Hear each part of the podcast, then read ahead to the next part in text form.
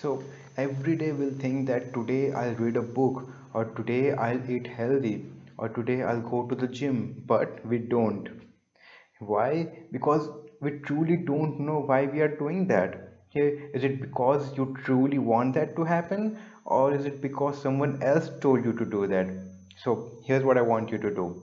I want you to create a list of difference between the things that will happen and things that won't happen if you take that one disciplinary action. Let me show you. So consider this for an example.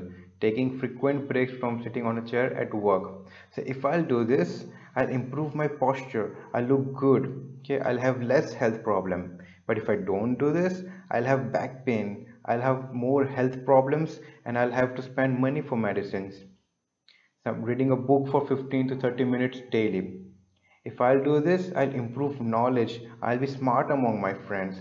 I'll have strong memory. But if I don't do this, I'll have a very limited mindset. I'll probably waste time doing other non-productive things, right?